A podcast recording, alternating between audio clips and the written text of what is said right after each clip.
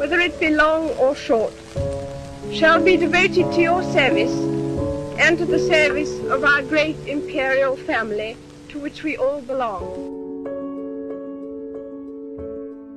你好，我是梅乐。距离女王离开这个世界已经有十多个小时了。那昨天在节目里，我是用自己的散装英语给你们读了女王当时对她的民众的一个承诺。那今天我找到了他当时演讲的原声，那我这个节目的开头放的就是他演讲的内容。那在英国的九月八号的下午时间。当英女王逝世的消息传出来之后，在白金汉宫的广场上就架起了两道彩虹。从照片上可以看到，这彩虹正好就穿过了维多利亚雕像纪念碑的正上方。那我想，两道彩虹应该就是陪伴女王完成了她传奇优雅的一生吧。那女王在位的时候，一共见证了英国的十五位首相的更替。那最新的一次就是第十五位首相，也是一位女性的首相特拉斯。那就在英女王离世的前三天，他还刚刚会见了特拉斯。那特拉斯上任之后的第一件事情就是面对了女王的离世。那特拉斯是在第一次的议会质询的开会过程中得到了女王去世的消息的。他当时跟工党的领袖两个人都同时收到了工作人员传来的一个黄色的纸条，然后他们就匆匆离开了会场。那两个小时之后，王室就公布了女王去世的消息。那随后，特拉斯也对女王的离世发表了声明。他说：“女王陛下的去世对英国和全世界都是一个巨大的打击。那今日的王冠将按照千年的惯例传递给下一位君主查尔斯三世国王。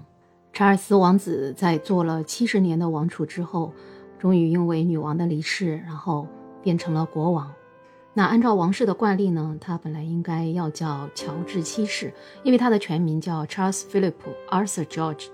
嗯，但是因为女王她比较尊重民意嘛，因为查尔斯对于民众来讲他就是查尔斯，不是乔治，所以呢，最后就是令很多的记者啊都比较出乎意料的，就是他的这个名号就叫做查尔斯三世。那女王逝世后，世界各个国家的领导人，包括美国、俄罗斯。法国、加拿大、印度、德国、乌克兰，还有我们中国，再加上联合国秘书长，都对英国女王的去世表示了哀悼。那接下来的几天将会有一系列的仪式来进行女王的告别。那九月九号呢，伊丽莎白二世的灵柩就将被转移到巴尔莫勒尔城堡的宴会厅。这个巴尔莫勒尔的城堡就是位于苏格兰。在过去的七十年，大多数时候的夏天，女王都喜欢在那里打猎、骑马，或者是签署一些文件。那在这里呢，她庄园里的一些工作人员将会跟她进行一个告别。那九月九号的晚上呢？新上任的查尔斯三世国王，他就将会以国王的身份首次进行一个电视的讲话。九月十号的晚上呢，女王的灵柩就将送到苏格兰的首府爱丁堡，而且在那一天，查尔斯就正式宣布成为英国的国王。那到九月十二号，爱丁堡的民众们进行致哀之后，这个灵柩就将会穿越半个英国。在十三号的时候就到达伦敦，然后从伦敦的车站到白金汉宫，都会有一系列的人群可能进行一个送别或者哀悼。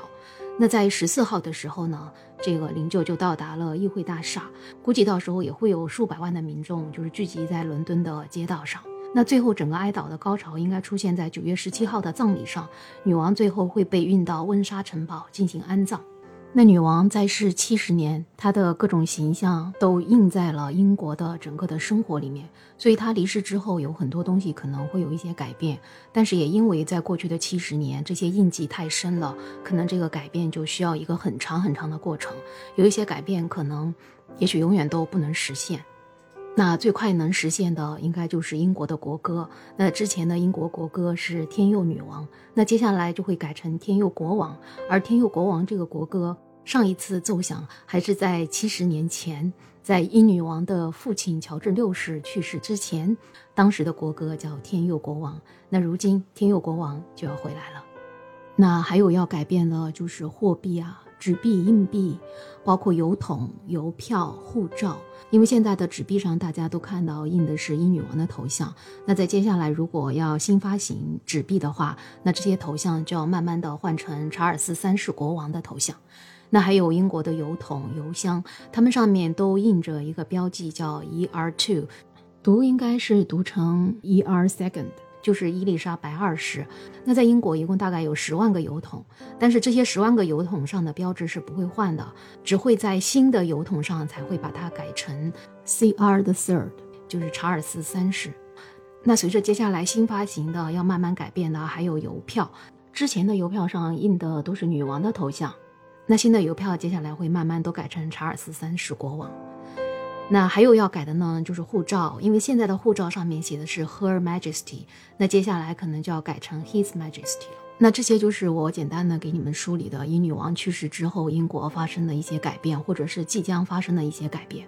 那英女王其实在英国民众的心中的地位真的是非常的重的，因为王室是一个国家权力的象征。其实很多英国人还是很传统的，这个王室在他们的心目中根深蒂固吧。那英女王去世的消息传出来之后呢，英国的白金汉宫广场上就聚集了很多很多前来悼念的英国的民众，在视频里面，他们一起大声的唱着天佑女王的国歌，然后很多人真的深情满满，泪流满面。其实我看到这个场景的时候，我是真的也非常的感动。那除了去现场悼念的，在网上，尤其在推特上悼念的网友也是非常的多。那刚刚发生这个女王离世的消息的时候，推特的英国版都已经崩掉了，连一些评论都不能看。那现在算是恢复了。那我儿子也给我发来推特上一些英国网友的评论，在这里呢，我也想跟你分享一下。在白金汉宫上方出现双彩虹的这样一个帖子下面，就有一位网友他说。女王去世之后，看到伦敦上空的双彩虹，怎么还会有人不相信上帝呢？这一定是上帝在问候他的追随者，让全世界都知道女王终于休息了。也有网友说，出现了双彩虹，我想应该是外星人在悼念她的逝世吧。那在英国王室官宣女王离世的这样一条消息下面，也有更多的留言，他们说，伊丽莎白女王的去世令人悲痛。她是王室忠实的仆人，她的尊严和优雅是无与伦比的。她不仅是英国的祖母，还是整个西方世界的祖母。她投入了一个她本不需要扮演的角色，向世界展示了她的谦逊和人性。她经历了成为一个真实的人意味着什么的大起大落。她一直处于聚光灯下。她是一个真正非凡的女人。她从基督教福音中的希望信息中获得了力量，她会被深深的怀念。那在英国 BBC 的一个 Break News 下面也有人留言，其中有这样一个网友，他说：“我是一个来自美国的黑人，我在流泪。女王的影响力超越了欧洲，几十年来，她感动了我和我的家人。我崩溃了，我说不出话来。一位代表妇女权利和平等的领导人，他永远的离开了我们。”我的心和祈祷与你们同在。另外一位女性的网友她说：“世界再也不会一样了。她不仅是我们的君主，还是世界的女王。当我们想到女王应该是什么的时候，我们就会想到她。她有如此坚强的性格，是我们所有人真正的榜样。安息吧，陛下，我们永远不会忘记你。”那还有一个黑人的女网友她说：“我从来没有觉得她的去世会让我难过。”但是当这件事情真的发生了，我就特别的难过。那我就说到我自己啊，我也觉得就是世界上人来人往，其实很正常的。但是我也不知道为什么女王这一次的离世，我心里也挺难过的。其实你说作为一个中国人，跟女王有什么直接的关系吗？也没有。但是我就是难过了。那看了这么多的留言，最后我想读一个让我觉得挺动容的一段话。这是一个女网友，她说：“我很难过。当我在收音机里听到女王加冕典礼的那一天，我十四岁。那今天她走了，她是我一生中的女王。我向她美好的家庭表示哀悼，我也想感谢她一生的服务和奉献。这样一位跟女王几乎同龄的一个老太太，她的一生当中都有女王。如今女王走了，她还在。”所以我也在慢慢理解他的这种感受。我想这也是女王留给这个世间的价值。女王的一生是浪漫的、优雅的、传奇的一生，她的一生也是一个现代史，见证了整个世界格局的各种的变化。所以她离开了，我感觉一个时代也就结束了。但是热爱她的人民，热爱她的民众，会永远的记得她。最后，我们就在白金汉宫广场上，民众一起唱的那首《天佑女王》的歌声当中结束今天的节目。我是梅乐，我们下期再见。